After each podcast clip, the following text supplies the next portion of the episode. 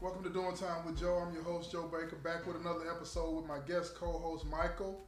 Today, we're going to be talking about the Secretary of State of Tennessee named Tre Hargett.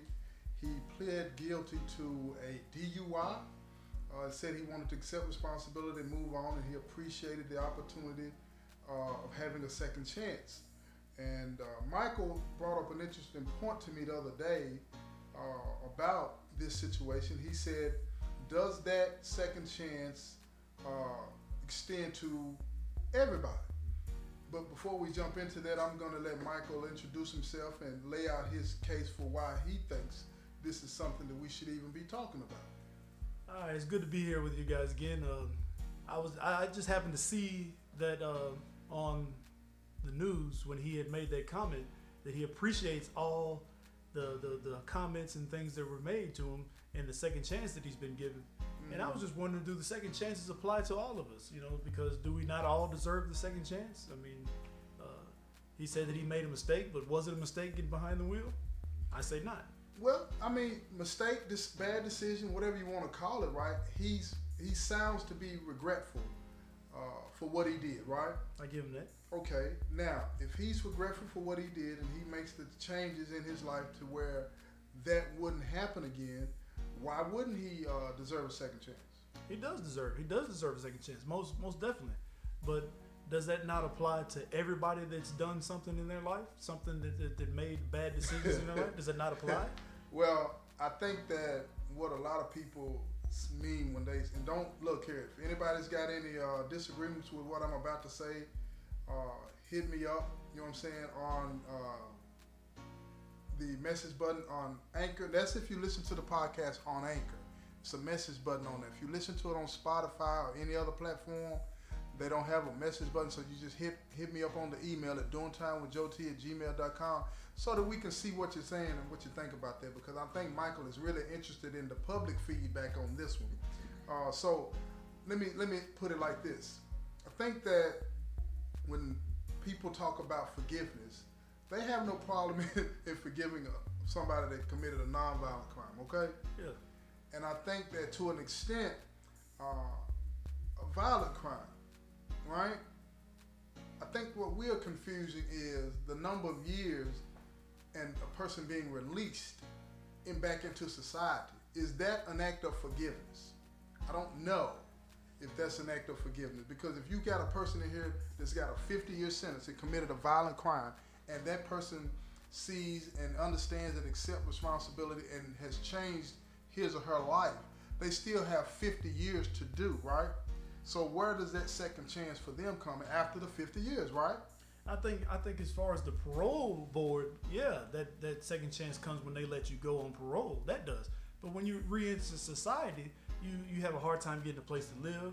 Some jobs don't want to hire you, you. Got to pass a background check. But the crime that I committed was 30 years ago. So when does when does that stop? When does that punishment stop for that crime? I'm not saying that, that I'm not asking or demanding forgiveness from my victims. That's their choice to want to forgive me or not, or to want to move on. That is absolutely their choice, and I'm not. I can't pressure them to do that. I had an uncle that was killed in '96, right before I committed my crime. I hope that his kids, that his three kids, my cousins, were are, are forgiven for those guys that did that because they didn't mean right. to kill my uncle. They they right. were, they were shooting at each other, and he got caught in the crossfire. So I would hope that they that they found that in their heart to forgive them guys and, and let them move on with their life because holding that in and holding that that, that, that anger and resentment towards that uh, is is is it's not a good thing. It eats away at you. Yeah. But again, like, but the question is, um, the, should that forgiveness, does that forgiveness, does that second chance opportunity extend to everybody? And again, what I'm trying to say is that I believe that people confuse the opportunity of a second chance with being released. Once you're released, it's on you right? Yeah. He has a second chance at life, like anybody that is released or, or gets out early or, or, or whatever plea agreement they make. Once you're on the streets, that second chance at life is up to you. Of course, we know all the different barriers and roadblocks that are in the way, intentionally, unintentionally, whatever, right? The second chance is him saying, is him saying that I got another chance to live. I got another chance to get my life together.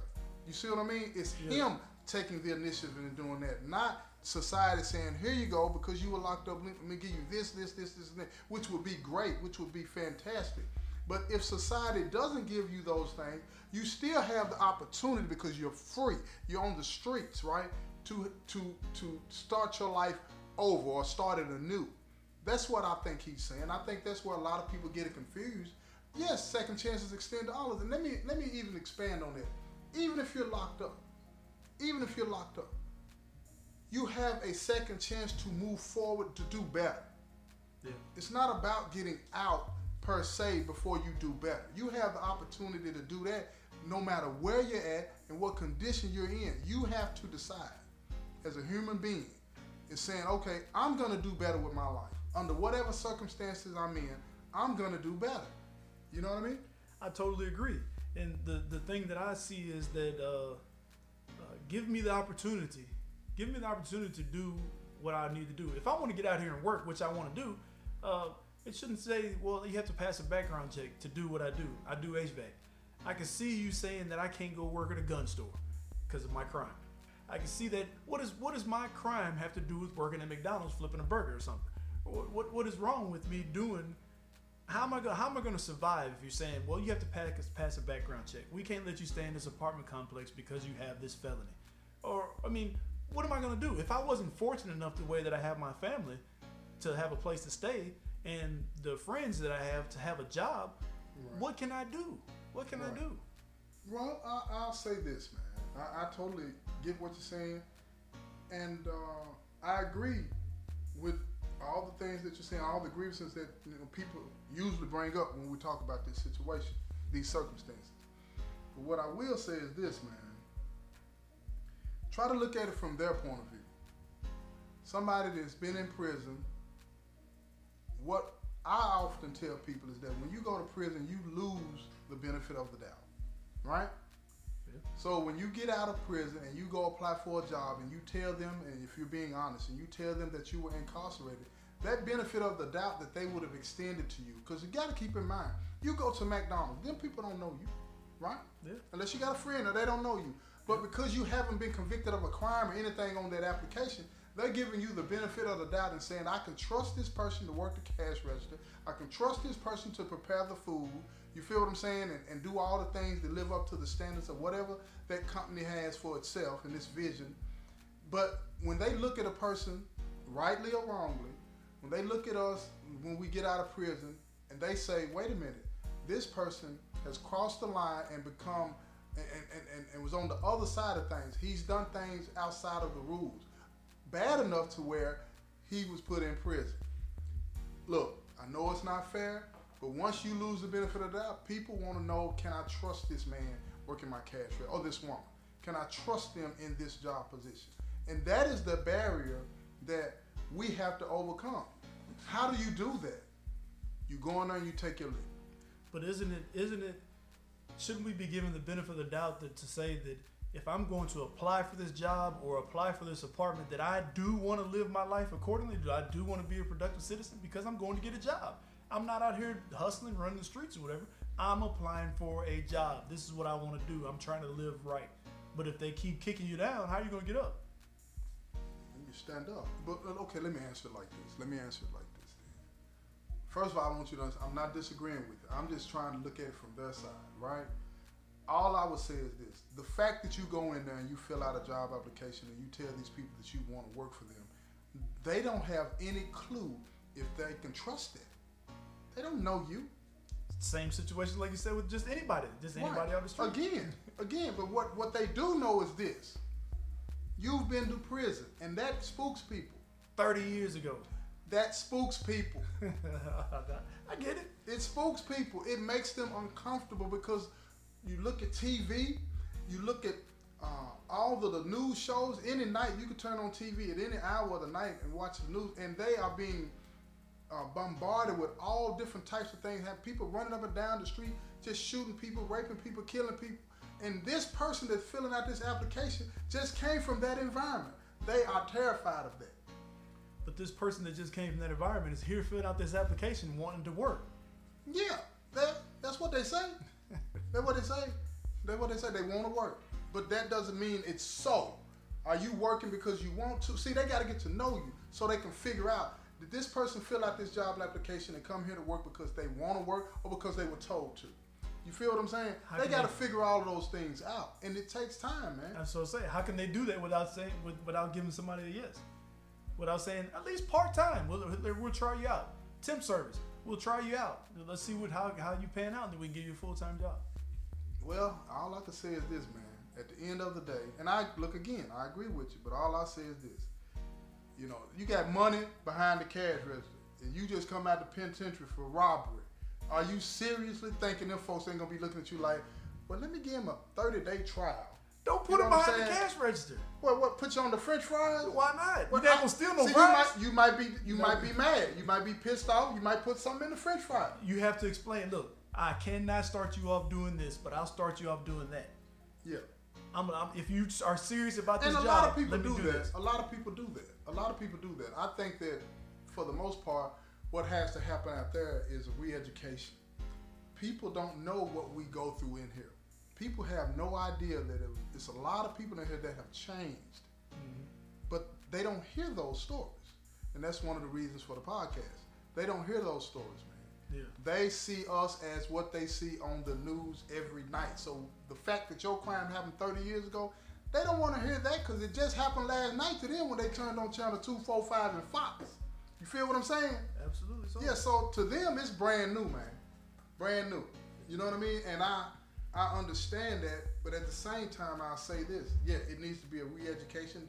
It needs to be some kind of community involvement to where people out there can engage with those of us in here that have changed, that are trying their best to move forward in a positive and productive way before we get out so they can see, look, this is somebody I can vouch for. I say this person is ready. They don't have that. When you come out of here, who what do you put on your resume?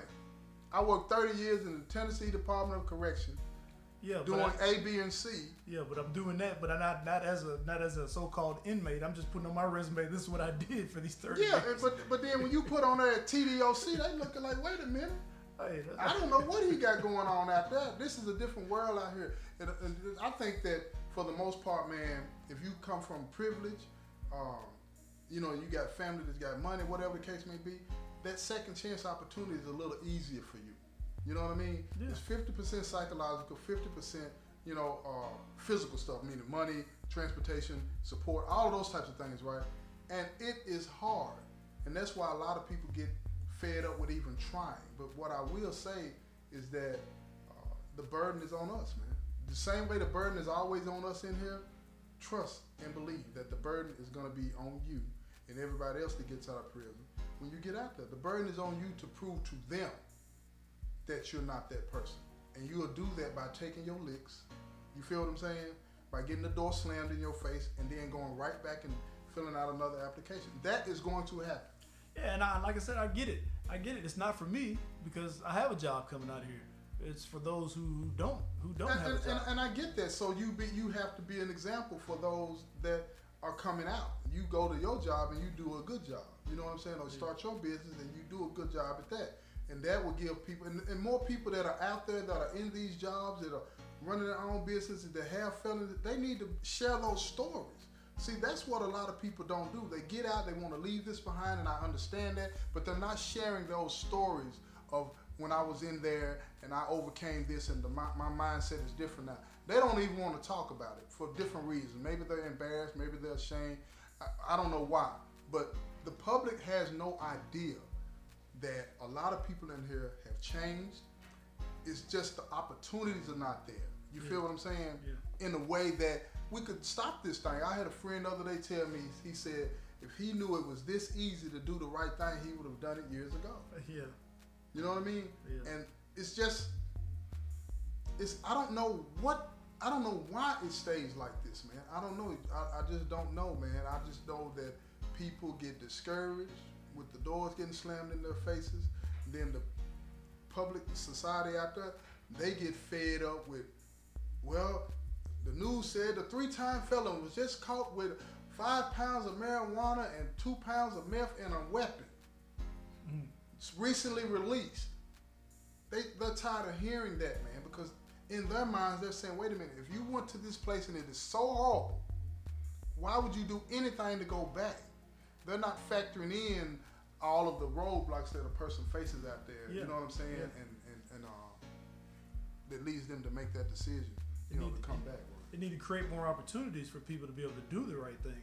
It's it's, it's so much. It's so easy to, to do the wrong thing, but you know they're making it so hard to do the right thing. Yeah. So if it's easier for us to do the right thing, and and if I want to get a, a, a, an apartment in a nice neighborhood, that's because I don't want to be around this mess that's going on. If I want to get this apartment, don't say, well, you got this felony, so we can let you live here. But my thing is, I want to live here because I want to leave that in the past. And I and I believe that, and I, and I, and but I've heard that from a lot of people. You know what I'm saying? But once you get out, circumstances change, and then that that strong will, that passion that you just exhibited in your words, that fades away, and that's that's what scares people out there. You know what I'm saying? So, with that said, we're gonna wrap this up. We're gonna wrap this episode up. I appreciate everybody listening. Look here, y'all. My YouTube page is up. Go check it out. Doing time with Joe. Really uh, trying to pop some things off. This has been another episode of Doing Time with Joe, the crime critic. I say peace, y'all.